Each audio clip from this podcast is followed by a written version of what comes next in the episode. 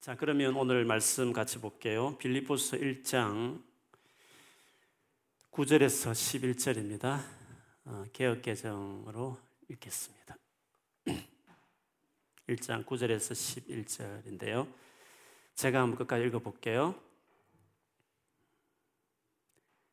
내가 기도하노라 너희 사랑을 지식과 모든 총명으로 점점 더 풍성하게 하사 너희로 지극히 선한 것을 분별하며 또 진실하여 허물 없이 그리스도의 날까지 이르고 예수 그리스도로 말미암아 의의 예매가 가득하여 하나님의 영광과 찬송이 되기를 원하노라.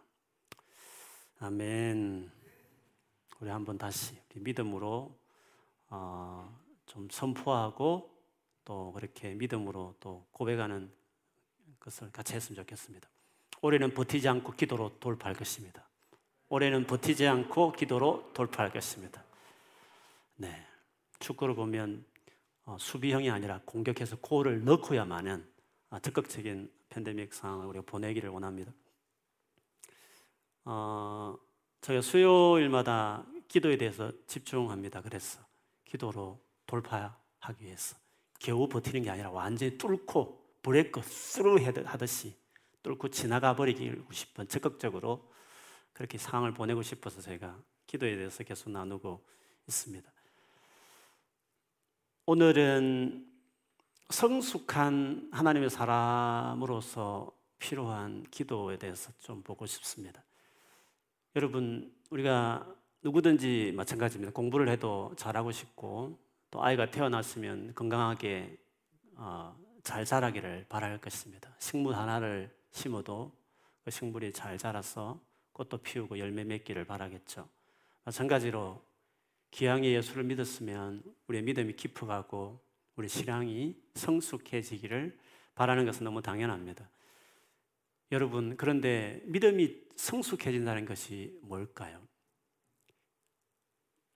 어, 우리가 성숙한 그리스도인이 된다는 것은 뭘 두고 하는 것일까요? 교회를 열심히 다니는 거? 교회 봉사를 많이 하는 거? 아니면 여러 가지 뭐 열심히 뭐 열정적으로 종교적인 활동을 많이 하는 것 뭐 이런 등등으로 생각할 수도 있지만 성경에서 성숙한 사람이다. 믿음이 성숙하다고 말할 때는 뭘 두고 말할 것 같습니까? 만약에 예수 믿고 나서 나 믿음이 좀 자랐으면 좋겠어라고 했을 때 어떤 것들을 머리에 이미지를 가지고 여러분 생각하십니까? 보통 성숙한 신앙이라고 말할 때는 성령의 은사와 성령의 열매 이 두 가지를 가지고 종종 비교합니다. 성령의 은사라는 것은 성령이 주신 선물이죠. 예를 들면 뭐 예언이든지 어, 병고침이든지 능력을 행한다든지 방언이든지 뭐 이런 등등 좀 신비로운 신비로운 하나님의 능력을 일컬어 우리가 어, 은사 이렇게 이야기를 하죠. 반면에 성령의 열매라고 말할 때는 갈라디아서 5장에 나오는 말씀처럼 사랑, 희락, 오래 참음, 자비, 양선, 충성, 온유, 절제와 같은 성품으로 어, 열매를 이야기합니다. 은사는 성령의 은사는 말 그대로 선물입니다. 그렇지 않습니까? 선물은 주는 자의 것이지 받는 자가 만들어낸 것 아닙니다. 그냥 받을 뿐입니다. 그렇지 않습니까? 많이 가졌다 해서 곧 그것이 그의 것이 아니기 때문에 그 자신이 뭔가 만들어낸 그 자신의 성숙의 표현은 아닙니다. 주신이가 많이 주셨기 때문에 필요해서 주셨기 때문에 받았을 뿐이지 그것을 많이 가지고 있다 해서 곧 믿음이 크거나 또 신앙적으로 성숙했다라고 말할 수는 없습니다. 반면에 성령의 열매는 좀 다릅니다. 성령의 열매는 사랑을 하고 어려운 가운데 기뻐할 줄 알고 오래 참고 말할 수 없이 친절하고 어, 자기 것을 대접하고 그리고 삶을 잘 절제해내고 어, 정말 많은 사람을 품어내는 이런 성품은 내가 노력한 결과가 반영된 삶의 변화입니다.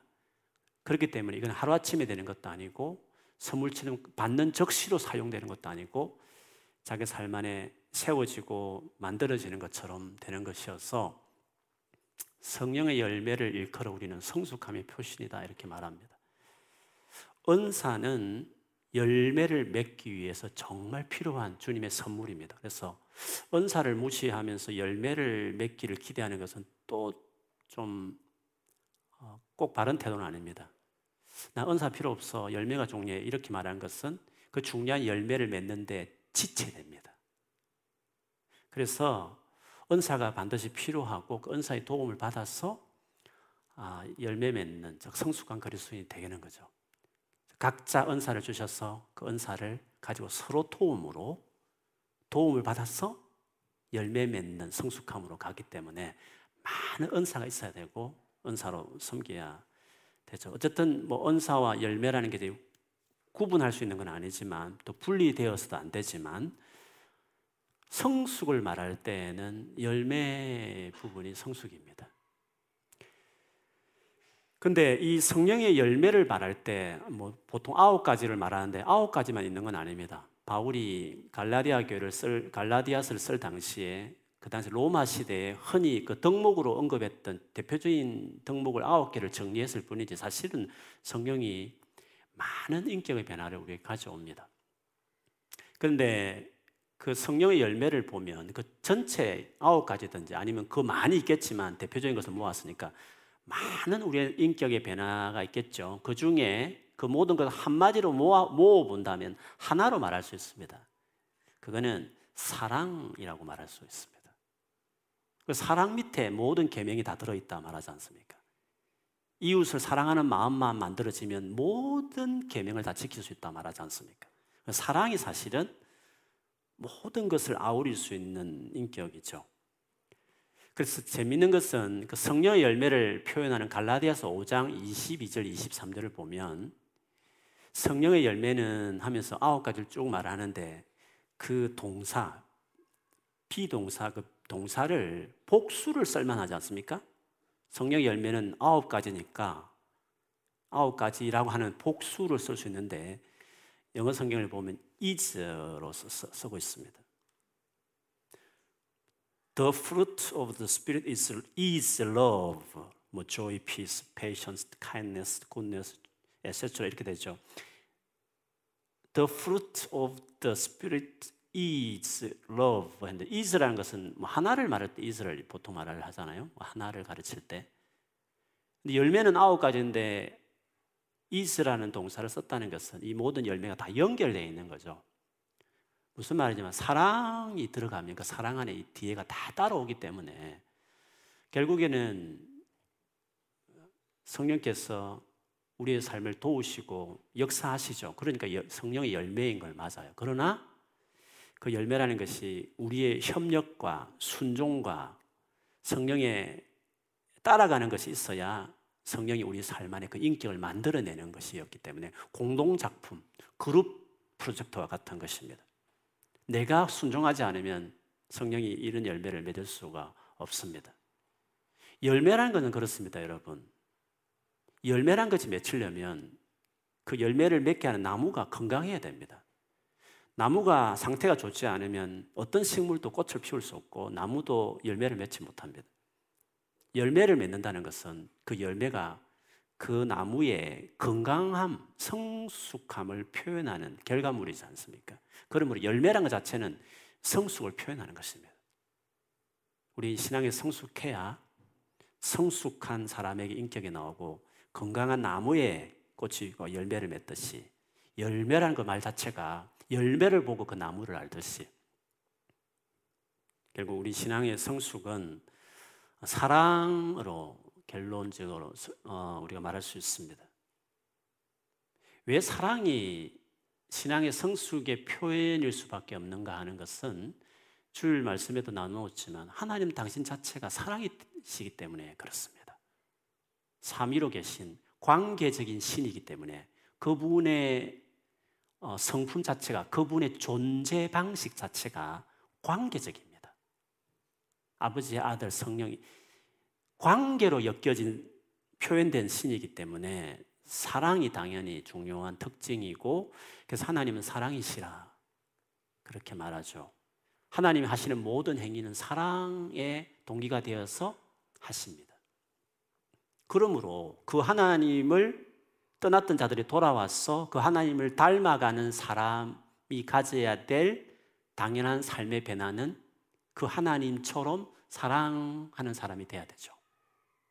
그래서 성숙해진다는 것은 믿음이 자라간다는 것은 하나님과 관계가 깊어진다는 것은 더욱 사랑하는 사람으로 인격과 태도와 삶이 달라져야 되는 것은 너무나 지극히 당연한 말이 아닐 수 없습니다. 그 사랑이 성숙의 표시다 이렇게 말할 수 있습니다.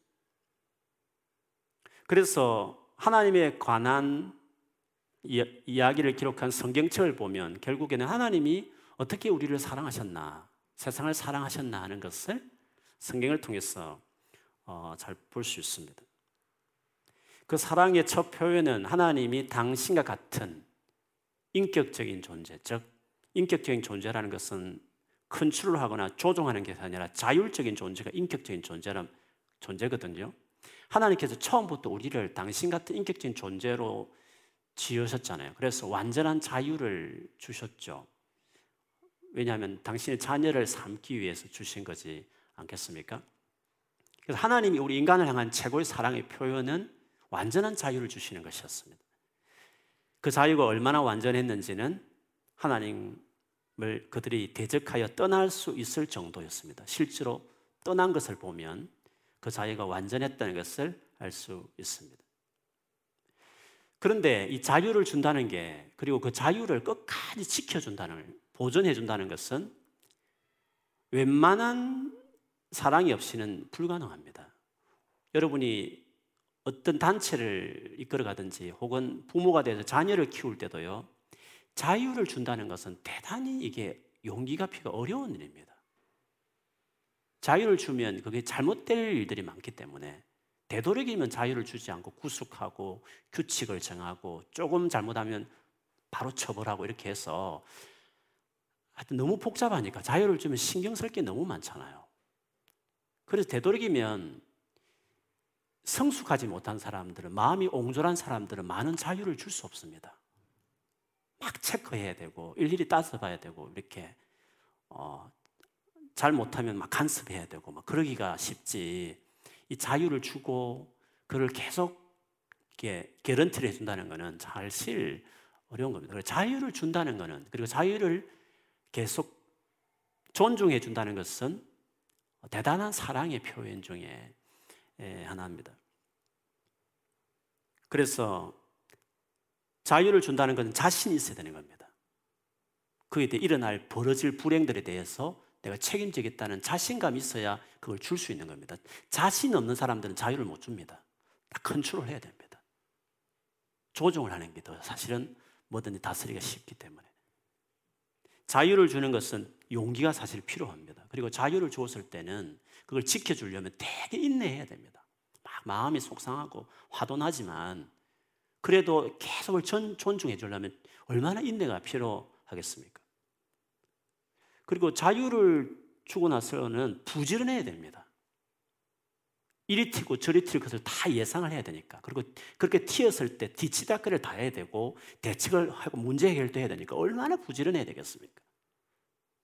한마디에 딱 말하면 북한처럼 툭 움직이면 뭐, 뭐 그렇게 신경 쓸리 없지만 그 자유를 주고 났을 때 법도 많이 만들어내고 막 여러 가지 대책도 많이 세워되니까 얼마나 자유를 주었을 때에는 줄 만큼 더 많이 줄수록 그 준 본인은 되게 부지런해야 됩니다. 생각도 되게 많이 해야 하는 거죠.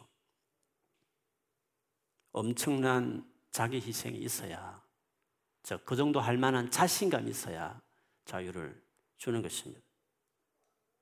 그런데 하나님은 우리를 사랑하셨고 얼마든지 로버트처럼 조종해서 아무 문제 없이 세상을 돌릴 수 있지만 우리를 자녀로 생각했기 때문에 자녀는 로버트처럼 컨트롤할 수 없기 때문에 완전한 당신처럼 자유를 주셔야 했죠.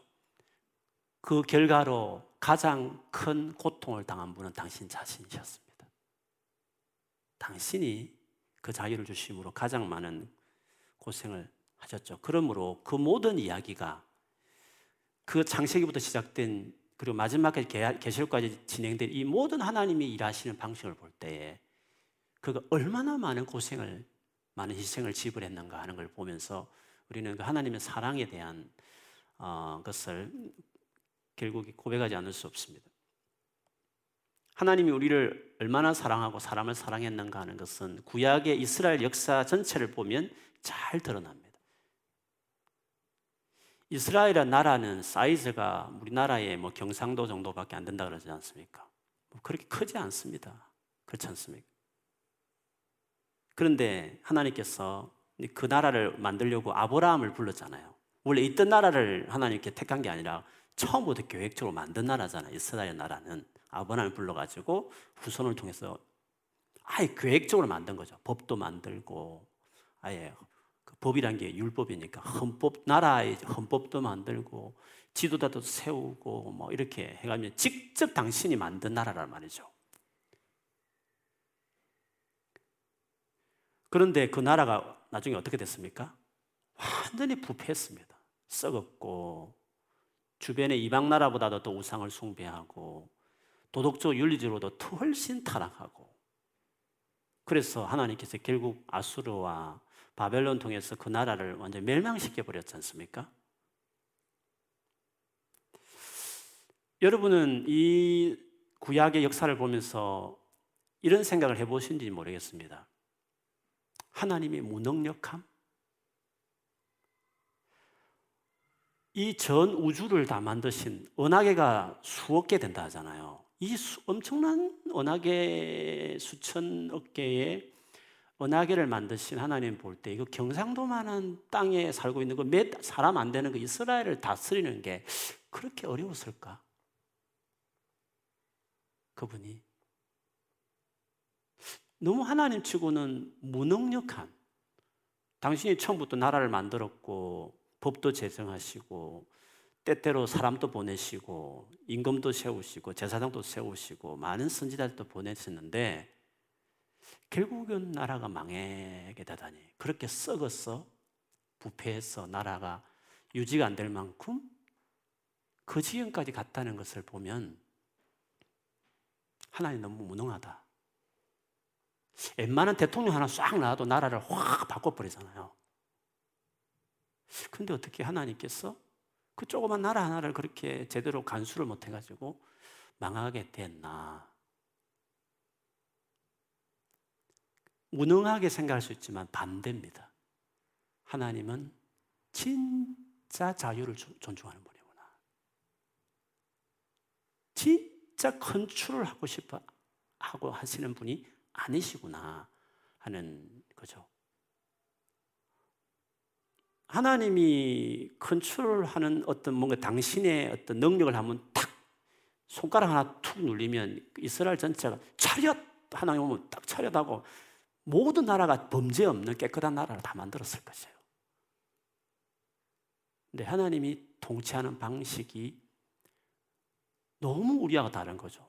완전한 자유를 주시고 그 자유를 끝까지 지키기 위해서 당신이 피곤하지만 선지자 보내고 그냥 한번 몽둥이 들어서 한번 혼때 내주면 다 겁먹고 순종할 텐데 그렇게 안 하고 말만 하시고 간간히 기적도 일으키지만 막 얼마든지 불순종하려면 불순종할 수 있도록 그냥 두시고 계속 말만 하는 거죠.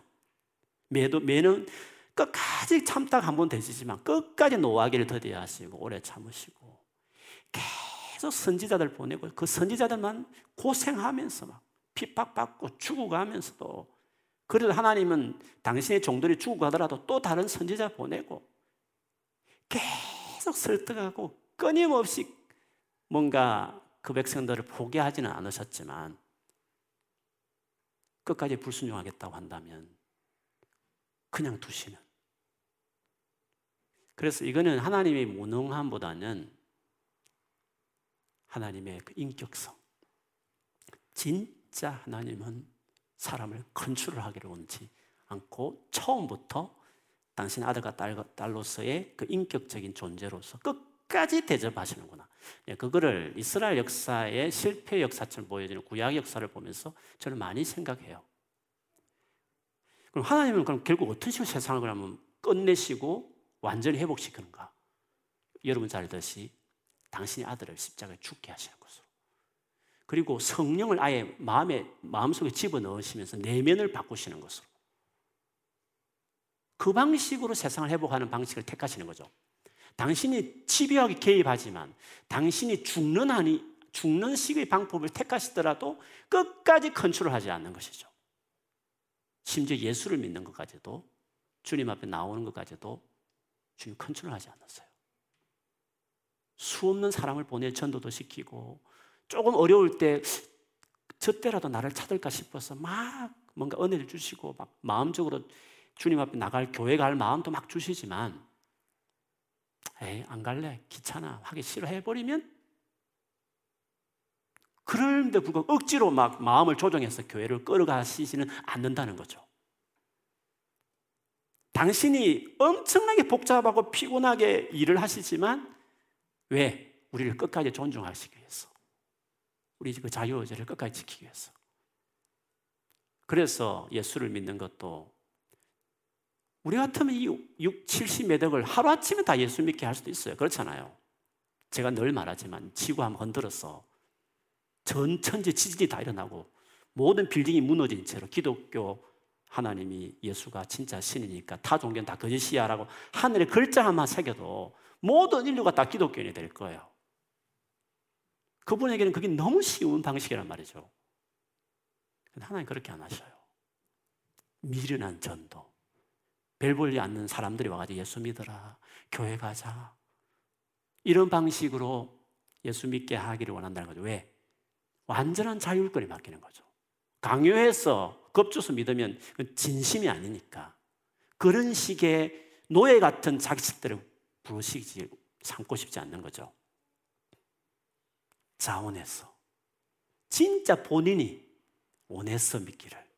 그러나 그 믿기 위해서 수많은 동원을 하시지만 결정은 본인이 하도록 하죠. 마지막까지. 그래서 오죽했으면 재림을 지연하면서까지 그렇게 오래 참으면까지 한 사람이라도 회개하고 돌아오기를 기다리는 그 하나님의 마음은 사랑, 그분의 사랑이시기 때문에 그 하나님답지 않는 어떻게 무기력하고 매겁고 늘 당하기만 하는 같이 보여지는 하나님처럼 보일 수 있지만 그게 하나님이셔요. 그게 사랑이 많으신 하나님이시기 때문에 그렇게 하십니다. 하나님께서 우리에게 사랑하라고 말할 때는 이런 것을 요구하는 겁니다. 서로 사랑하라고 말할 때는 이런 식으로 우리가 살아가기를 주님이 바라시는 거죠.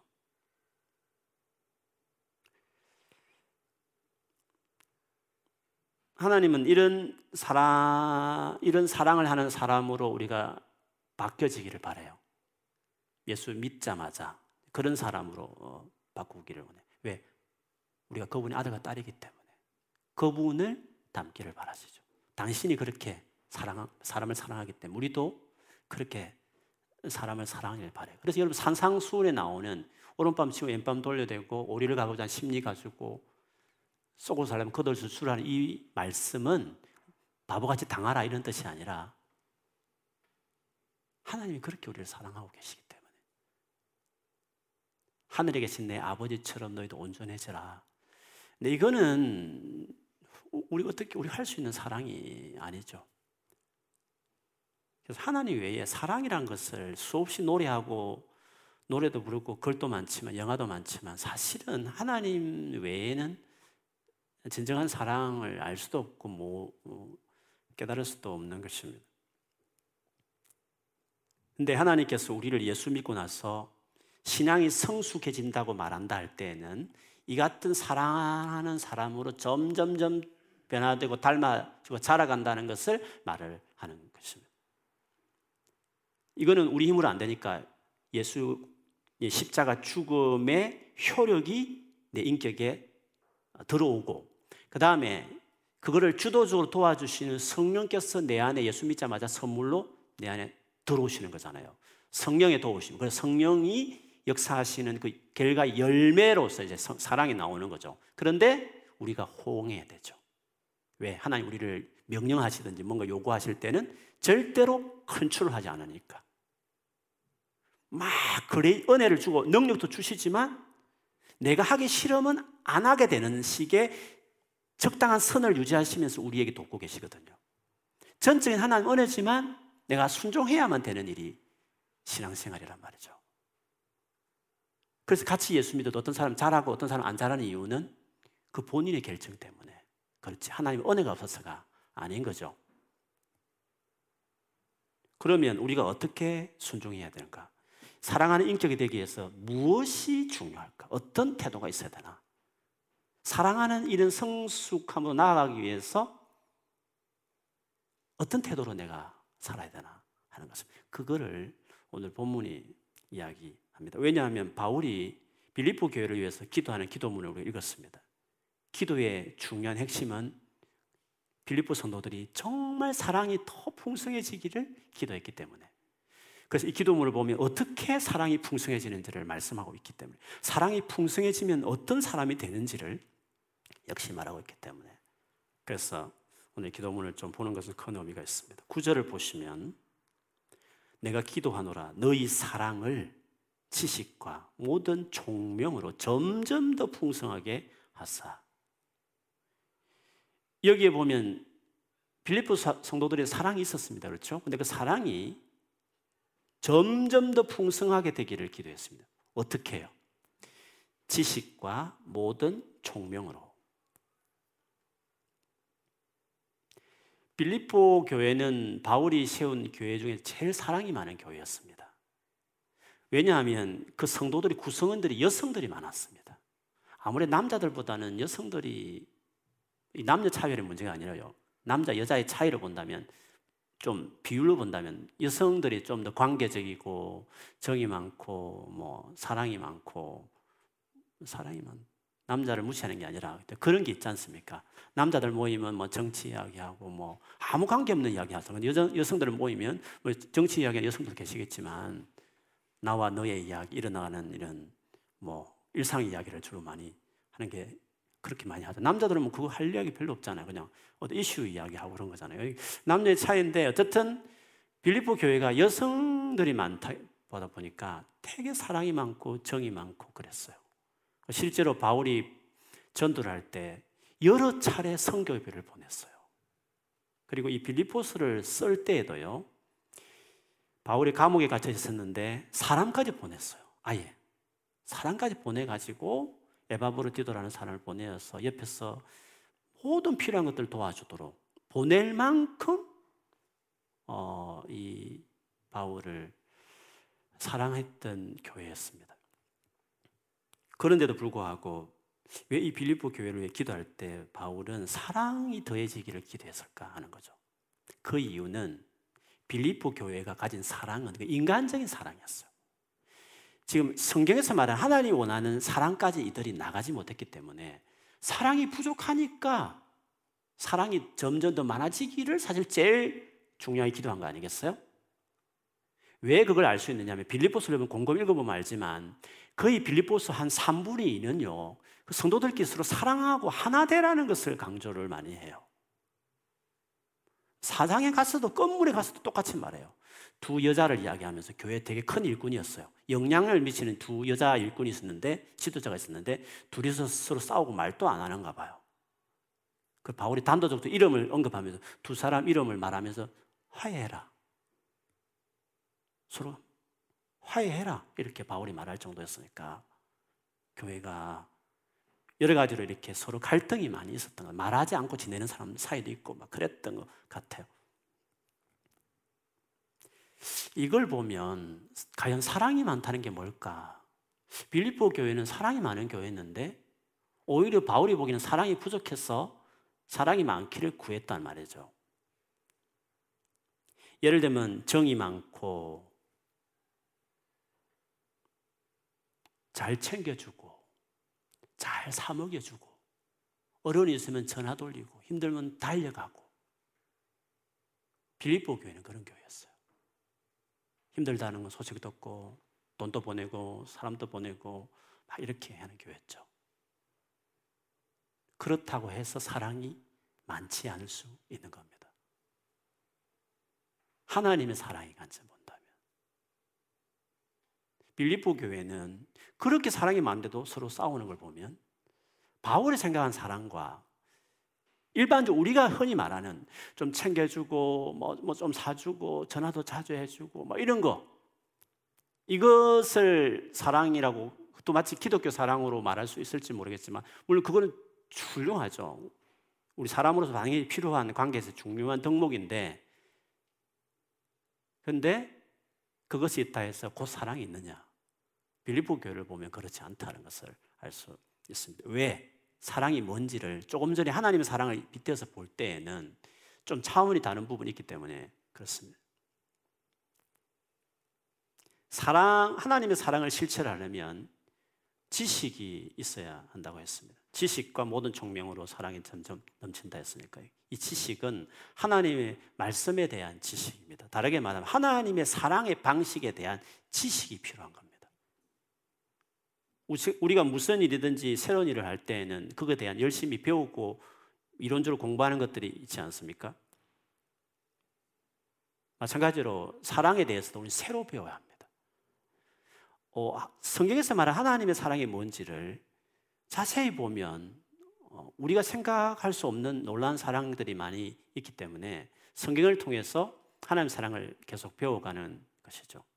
그래서 하나님의 말씀을 읽어가고 연구하고 곰곰이 묵상하며 살아가는 것은 우리 신앙생활에 정말 중요합니다. 성경 덮어놓고 톤밥으로 예수를 믿고 사랑이라는 것은 일반적인 사랑 정도 말합니다. 서로 잘해주고 잘 챙겨주고 재짓지 않고 열심히 교회당 다니고 이런 식이 뭐 신앙생활 하는 거야 이렇게 생각할 수 있다는 거죠. 그런데 성경을 자세히 보면 너무나 다른 삶의 방식이 있다는 거죠.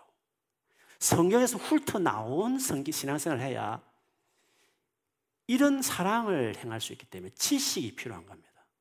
지식. 하나님께서 어떻게 우리를 사랑하기 원하시는지, 하나님이 어떤 분에 대한 지식이 있어야 하나님이 원하시는 사랑의 방식으로 나아갈 수 있기 때문에 그렇습니다. 저 역시도 저는 원래 사랑을 모르고 살았던 사람이기 때문에 많이 서툰 사람이고 아마 일반적인 사람보다도 출발선이 늦은 사람입니다. 되게 사랑하는 게 부족한 사람이고 저밖에 모르는 사람이 경향이 많고 그렇기 때문에 여러 가지 뭐, 어, 저 삶에 부족함이 많죠.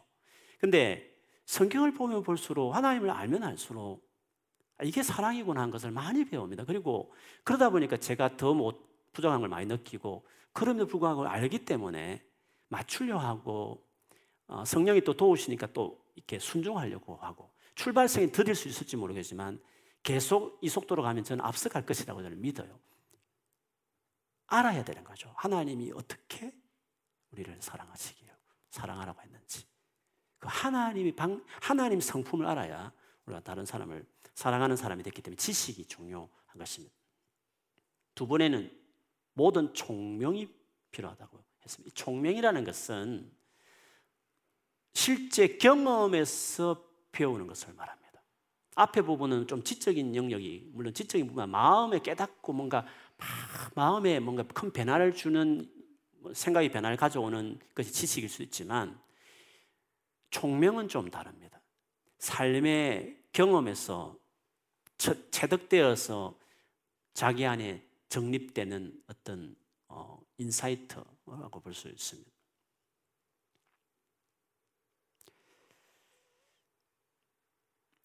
말씀을 깨닫고 배우지만 그것이 자기 것이 피부살같이 되기 위해서는 삶의 그 크고 작은 상황들을 통과해 내면서 연단을 통해서 자기 것이 됩니다.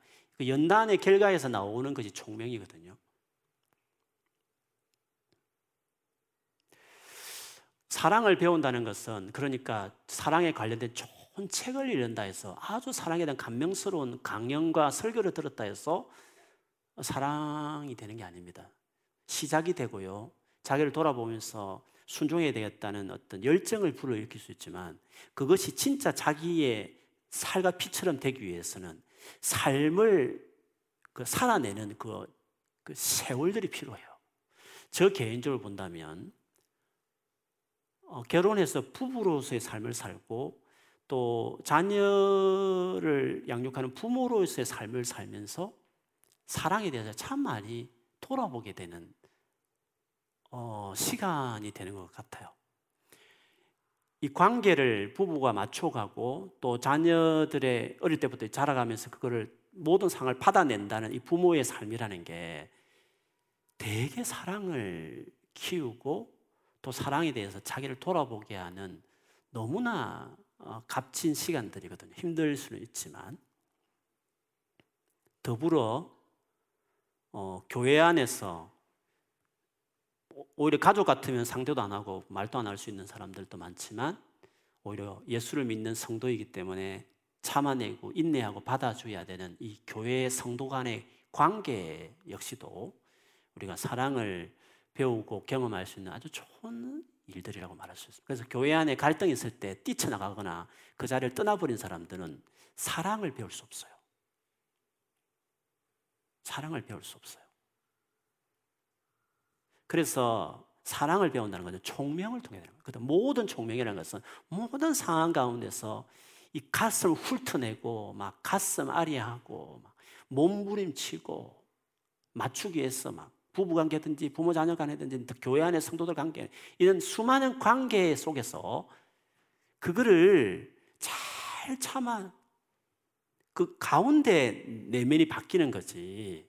좋은 주옥 같은 설교를 들었다 해서 그 사람이 바뀌는 게 아니거든요. 그래서 사랑을 배우고 싶을 때 믿음이 자라게 해주세요라고 기도할 때 그 기도의 응답으로 힘든 관계를 만난 겁니다.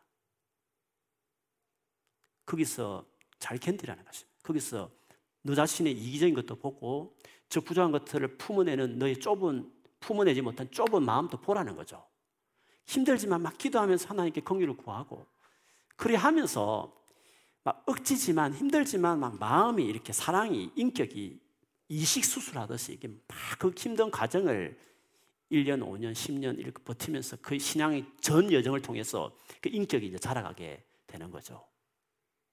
바울은 배우고 배운 것들을 삶에 연단 받으면서 생기는 총명으로 사랑이 점점 풍성해진다. 이렇게 이야기한 것이었습니다.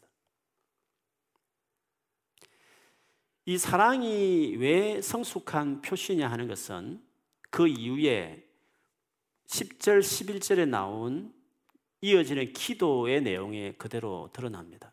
여러분, 이 9절과 그리고 뒤에 나오는 10절과 11절의 관계를 보면 9절은 사랑이 풍성하기를 위해서 기도했지 않습니까? 근데 10절과 11절은 그렇게 될 때 가능하게 된 일들에 대해서 이야기합니다. 그러니까 사랑이 가능하면 뒤에 것은 따라온다는 거죠. 그래서 영어 성경만 봐도 사랑이 풍성하게 해 주십시오라 말하고 10절에 가서 보면 so that you may be able to 이렇게 so that 그래서 able to 네가 할 수 있다 이 말이죠. 사랑이 풍성해지면 그래서 할 수 있다는 거죠. 뭐를 할 수 있느냐? 첫 번째 지극히 선한 것을 분별한다 말했습니다. 지극히 선한 것을 분별.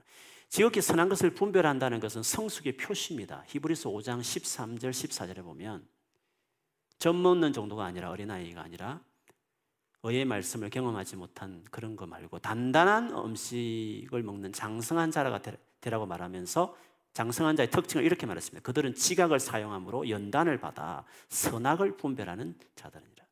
여기서 지극히 선한 것을 분별한 것은 성숙의 표현입니다.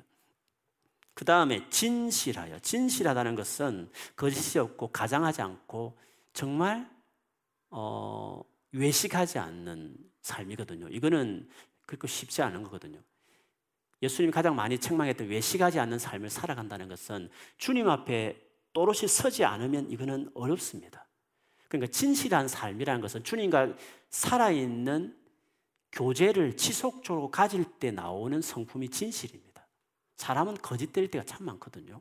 상황에 따라 이렇게 저렇게 조금 보태고 좀 덜 말하고 이런 것들이 진실하지 못할 때가 많다고요. 근데 하나님을 정확하게 알고 하나님을 두려워하는 사람들은 어느 상황이든지 간에 사람을 두려워하거나 상황을 보지 않고 그대로 그렇다고 뭐 버릇 없이 뭐 말한다는 게 아니라 정말 자기가 손해가 온다 할지라도 거짓 없이 양심적으로 깨끗하게 바르게 살 수 있는 진실은 성숙함의 표시입니다. 허물 없이 그리스도의 날까지 있고 허물 없이 허물 없다 이 말은 남들을 걸러 넘어지지 않게 한다 이 뜻입니다. 이 말은 관계적으로 어떤 사람을 만나도 부딪히지 않는 겁니다. 그렇다고 화평주의자를 말하면 화평주의자는 좋은 건 아닙니다. 호불호가 없, 있는 인생이 돼야 됩니다. 크리스찬들은 싫어하는 사람도 있고 좋아하는 사람도 있어야 크리스찬입니다. 모두가 다 잘 지낼 수는 없습니다. 그러나 쓸데없이 성격적으로 너무 다른 의견 때문에 안 부딪힐 것도 부딪히는 것은 그건 건강한 태도도 아니면 성숙한 태도가 아닙니다. 성숙한 사람들은 남들과 부딪히는 것이 없이 거의 다 품어냅니다. 걸림돌을 주지 않습니다. 어떤 사람 보면 이래서 싫고 저 사람은 저래서 싫고 다 괜찮다는데 꼭 싫고 막 이런 사람도 있잖아요. 부딪히는 거 특별한 좋은 의견도 아니고 그냥 이렇게 여러 가지로 모난 부분들이 있는 부분이 많이 있거든요. 허물이 있는 겁니다. 그러나 성숙한 사람들은 다 품어갑니다. 진리 때문에 예수 그리스도 때문에 어, 핍박받고 비난받는 호불호가 갈리는 인생은 될 수 있지만 그러나 관계 안에서 어디 가든지 화평케 해낼 수 있는 사람은 그 성숙한 사람이라고 말할 수 있는 거죠. 그는 성숙한 표시입니다. 의의 열매가 가득하다. 의의 열매라는 것은 하나님 나라와 그 의를 구하라는 그 말씀처럼 하나님이 기뻐하시는 수많은 일들을 그 어려운 일들을 해내는 열매를 맺는 하나님 앞에 귀하게 쓰임 받고 하나님이 쓰시는 사람으로 살아가는 거죠. 근데 이 10절과 11절에 말하듯이 이것은 성숙한 사람들의 열매의 여러 가지 유형들입니다.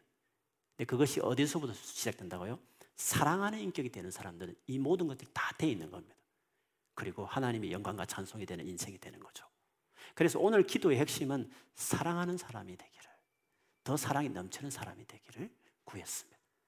그러나 그것이 어떻게 되느냐 했을 때는 지식과 모든 총명으로 진짜 하나님 누군지를 말씀을 통해 깊이 알아가고 삶의 수많은 어렵고 힘든 상황 가운데 연단 받아가면서 내 내면이 다듬어지고 바뀌어져 가면서 그런 사랑의 인격이 되는 거죠. 우리는 그렇게 돼야 될 줄 믿습니다. 우리 하나님이 그런 분이십니다. 저는 이런 하나님을 닮고 싶은 열망이 여러분 안에 정말 부어지기를 축복합니다.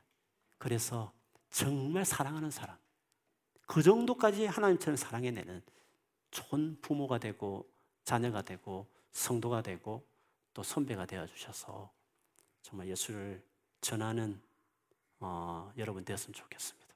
그런 여러분 되기를 주의 이름으로 축원합니다. 아멘.